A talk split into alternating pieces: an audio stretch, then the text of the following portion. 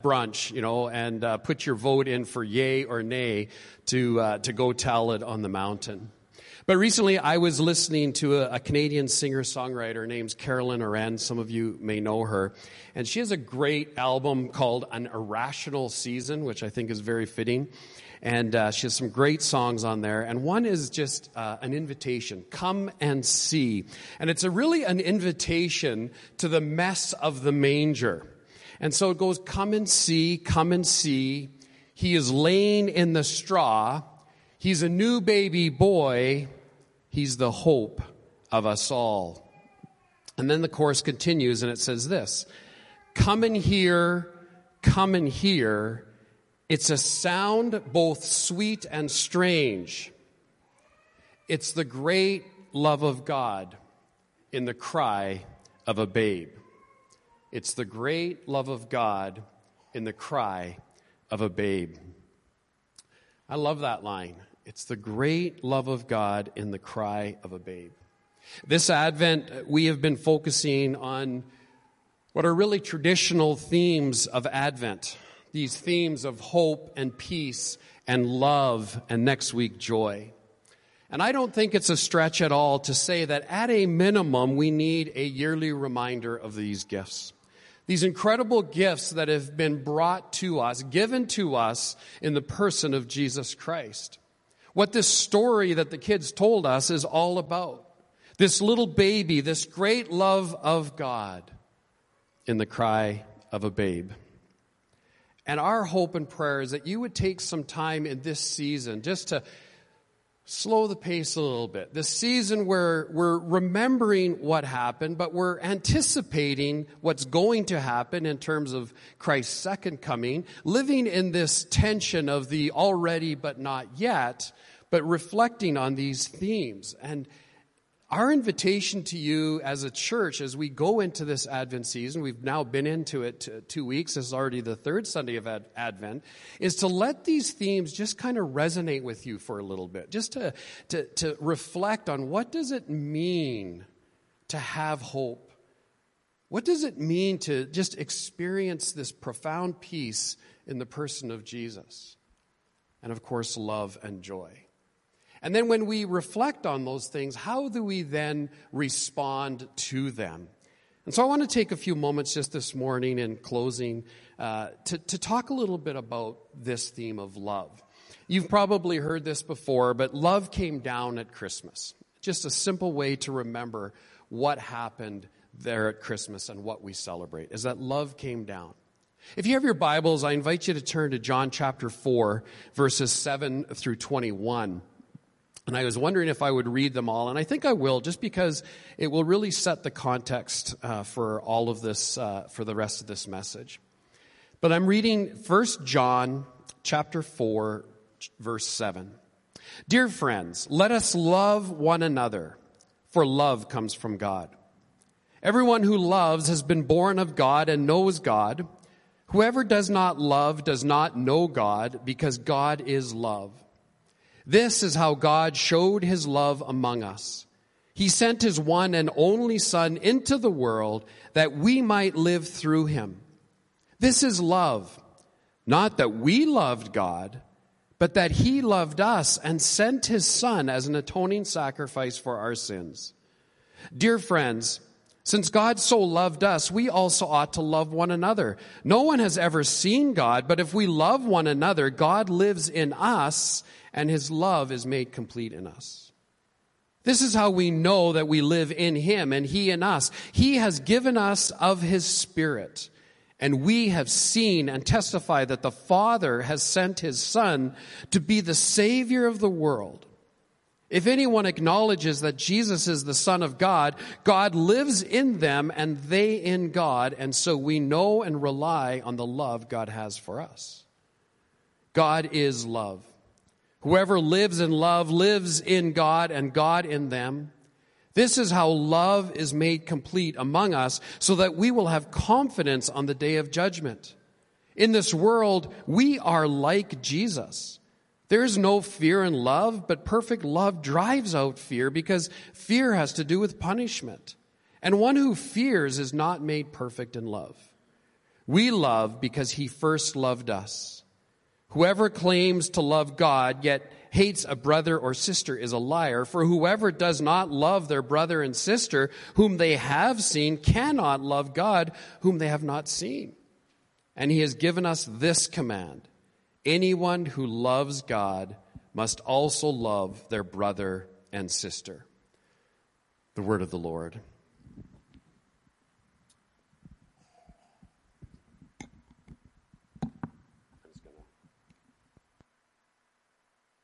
Here. And so here's this great passage in First John, written, of course, by the Apostle John, who in his own gospel called himself the disciple whom Jesus loved.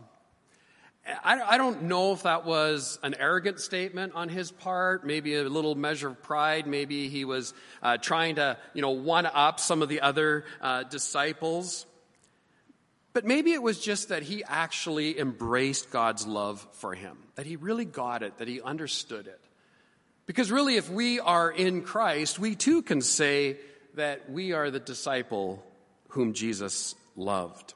Now, there's so much in this passage that I read, and I'm not going to unpack all of it, but I just want us to simply look at a couple of truths here. You see, John is reminding us that the most wondrous story, this Christmas story that was so wonderfully uh, portrayed for us by our kids this morning, this story is all about a God who, in his love, came himself to show us, in fact, what his love is all about. Uh, let me ask you a question. How, how do you know when someone loves you? How do you know when someone loves you? Now, if you're thinking about that very long, you might say, well, obviously they tell you. You know, when my spouse tells me I love, love her or him, when I, my, uh, my kids or whatever, they tell you, and there's obviously some truth to that. But it is more likely when that love is actually expressed in action when there's something, you know, the, the, the walk um, actually follows the talk. And in the same way, we know that God loves us because of what he did and what he did for us. And so, what did he do to show his love? Number one, just very simply, God showed his love by sending his only son. He showed his love by sending his only son. Verse 9 here in 1 John chapter 4 just simply says this. This is how God showed his love among us. He sent his one and only son into the world that we might live through him. That we might have life, life full and eternal life. And this is what we celebrate at Christmas, that God giving this most extraordinary gift to humanity by stepping into our world. And so we know what God did, and He showed His love by sending His only Son. But secondly, God showed His love then by allowing Jesus, His Son, to die for us. That's what God's gift was. He, he, God's gift was sent to us. Jesus was sent to us to die for us. That's what John says in verse 10. He says, This is love. So we pay attention. He's now about to define it. And he says, That he, that is God, loved us and sent his son as an atoning sacrifice for our sins. You see, from the time of Adam and Eve, humanity had fallen. And sin had broken the relationship between humanity and God. And because there was this break in the relationship, the only way that they knew to try to somehow make amends was to take a perfect lamb and to sacrifice it. And so they, they offered this, this sin offering in the Old Testament. But as we move into the New Testament, we discover that God had a plan. And his plan was to send his son Jesus into this world so that he could be that perfect Lamb of God, that once and for all sacrifice for us. You see, Christmas isn't a standalone event. Uh, without the birth of Christ, you wouldn't have then ultimately the death and resurrection. Or looked at another way, if there was no cross, there would be no need for a manger. And this message is captured in some of the Christmas songs. Songs like What child is this? If you pay attention to some of the lyrics. Now, there's a verse that we didn't actually sing this morning, but it goes like this Nails, spear shall pierce him through, the cross be borne for me, for you. Hail, hail, the Word made flesh, the babe, the Son of Mary. So, sin has separated us from God. And humanity needed to be saved from sin. We needed to be rescued. And so God stepped into our world in order to save us. But in order to do that, he had to, as Paul writes in Philippians, take on the form of a servant and willingly subject himself to the whole human experience. And then he died. Romans 5, verse 8, but God demonstrates his own love for us in this. This is how God demonstrated his love for us. That while we were still sinners, Christ died for us. See, here we have God who knew his creation. He knew our need. He knew that we had this need for rescue and for salvation. And so he stepped into our world to be with us and to save us. And this is what love is. It's actively meeting another person's need. And so God knew what we needed. So he sent a savior. That is love. So, how do we then mature as a community of love? This is the question we've been asking throughout this entire series. How do we mature as a community of love? Well, first of all, I'm going to give you two things. Last week I gave you six things. It's probably way too many. You probably only remember one or two. So I'm just going to give you one or two, and I think you'll be able to remember both of them. They'll be simple enough. The first is this come and see. That's the invitation. It's the, the Carolyn Arend song. It's, it's the shepherds saying to one another, Come and let's go and see what has happened, what the, everybody's talking about, what the angels talk to us about. And so the invitation always is to come and experience God's love, to receive this gift of love, of grace, and then to, after having received it, for, for those of you who are followers of Jesus, to just sit in the wonder of this love. And to think about the extent that God went to reconcile us to himself, to, to make things right on that night, as we heard. And when we do and we think about God's love for us, ultimately it will move us to love others. 1 John 4, verse 19 again. We love because he first loved us. And so the second thing that I think we can focus on in this season is simply expressed this way be present. Be present. Now, there may be lots of different ways of saying that, but just think this through with me for a little bit. You see, again, the wonder of Christmas is that God came. That Jesus came and entered into our world and became one of us fully God and yet fully man. This is what theologians call the incarnation God coming and dwelling with his people. This is what we celebrate at Christmas. And in John's Gospel, chapter 1 and verse 14, he just said it this way. He said, The Word, that is Jesus, became flesh and made his dwelling among us.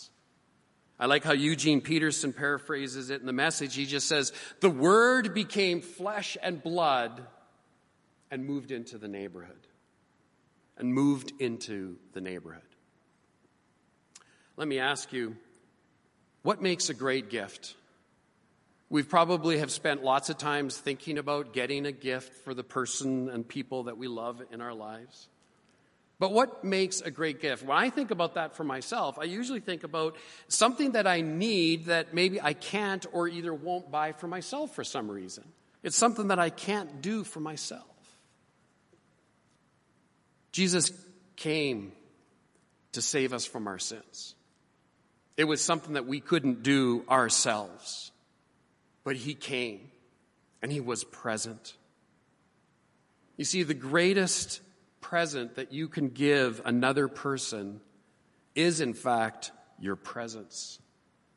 That's why songs at Christmas like Home for the Holidays or I'll Be Home for Christmas talk about, you know, being present with the people that we love. But it's also why grief is extra hard at Christmas. Because suddenly the ones that we love are no longer present with us in these moments, and the memories that we're building, we're no longer able to share those memories with the ones that we love. And that's why at TCC on Thursday night, we're going to have Blue Christmas.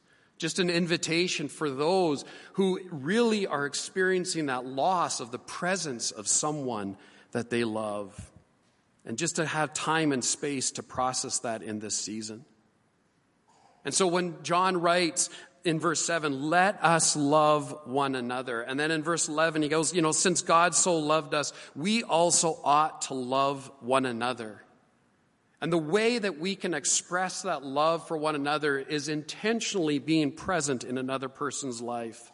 The way that we can share God's love with others is by loving them the way that God loved us. That He came, He was present, He was available to us. So, can I ask you to think about this? Where can your presence make a difference? Where can your presence make a difference? Tomorrow, some of those of you who are in junior high and high school and you go to school and, and you think about that, that, that kid that nobody else really sits with and you see them sitting there by themselves, maybe every lunch hour or at some point throughout the day, and you realize that to step into that is maybe to become the object of other people's ridicule or the kid that they picked on. Now you become the target because you're standing next to them, but you are being present to them. What difference would that make in that child's life? Maybe tomorrow at work, as an adult, there's that person in the office that's a little socially awkward that, that everybody else tends to avoid, or they tend to talk about that person behind their back in, you know, in, in, in, in the elevator or wherever you run into other people. It's like, oh, can you imagine what they did today and whatever? And you just, you just want to avoid that person. But what difference would it make if you just went to them tomorrow and said, hey, do you want to do lunch? Might need to make sure you know where the defibrillator is you want to grab a coffee? Just to enter into somebody's world that nobody else is willing to go to and to say, Tell me your story. Let me just be present. Let me listen to what you do. Or maybe this week there's that neighbor that's just hard to love. Hard to love neighbors. Remember when we lived in Arnprior, we had a great relationship with the family beside us, the family across from us, the family that kind of lived diagonally from us. But then there was Jerry, cantankerous Jerry. You know, we played ball hockey on the street with the kids, and the ball would go on his front lawn, and all the kids were scared to even go retrieve it because they weren't sure if they were going to get yelled at. I wonder what would have happened if maybe we invested as much time in Jerry as we did with some of the other neighbors. What if we had Jerry and his wife over for dinner in our house? how might that relationship have been different? How might that have made a difference in Jerry's life? Jerry, if you're listening, I'm sorry. He's not, I'm sure of it. But just think about that the simplicity of the practice of hospitality. You see, at Christmas time, it's easy to have the people that we love and like, they're close friends, we have them at home, and that's all great. But what if in the next week or two you intentionally went out of your way to invite someone that you normally wouldn't have in your home? Jerry next door. Have him in your home. You see, our desire for each of us individually is that we would be the light of Christ in our streets and in our neighborhoods and in our places of work, wherever God takes us so that together as a church we can be a light or a lighthouse to this community as well. And that's our desire in this community is to be a presence, to, to practice hospitality, as it were, to, to create spaces for neighbors to connect with neighbors. And from day one in the life of TCC. That's been the vision behind community events like Spring Carnival and Friday at the Park. It's just an opportunity to practice hospitality, to bring people together, to feed them, and, to, and, and hopefully they get to connect with one another. And if you live in this community, to say, hey, hey, to your neighbors, let's, let's go down to the park. They're serving hot dogs tonight and we don't have to cook dinner. Let's take the kids and have a great time. But just expressing this hospitality. Winter Delight is all about that. You see, we love our community. We love Terwillegar by being present. So, yes, the most wondrous story ever told, this powerful message of Christmas is that God is love and that He showed His love in sending His Son Jesus into the world. And then those who respond to His gift of love, those who commit themselves to following Jesus, are then called to show love to others. Can you just imagine with me a community of love? People like you and me, who have our own mess and our own brokenness, who know and have experienced the love of God, making an intentional effort to go out and love the people in our world. And that, my friends, is what Christmas is all about.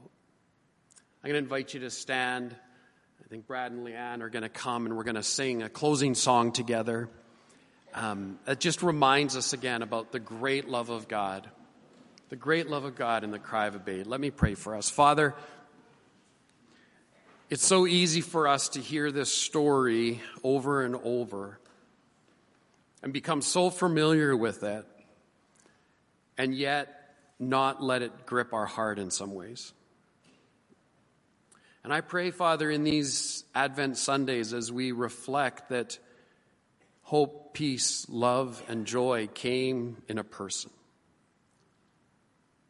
And Father, that this great demonstration of your love was to send your Son into the mess and muck of our world. And we look at that whole scene that was depicted to us today of a babe born in a manger in a stable. It wasn't clean. It wasn't tidy. It wasn't neat. It was messy and it was stinky. Father, in the same way, I know that you challenge us, you invite us, you call us to get into the messiness around us. Father, if we're honest, we know that there are people probably that we avoid simply because we know maybe enough of their story and we don't want to get involved. And I pray, Father, that if you are challenging us, by your Spirit to just be present in those situations, to express love in the way that you expressed your love to us. So, Father, thank you for this simple reminder that you are love, that you demonstrated love by sending your Son and then having him die for us as an atonement for our, for our sins, this ultimate once and for all sacrifice. Father, call us to those places where we do sacrificially love others as well. In Jesus' name we pray. Amen.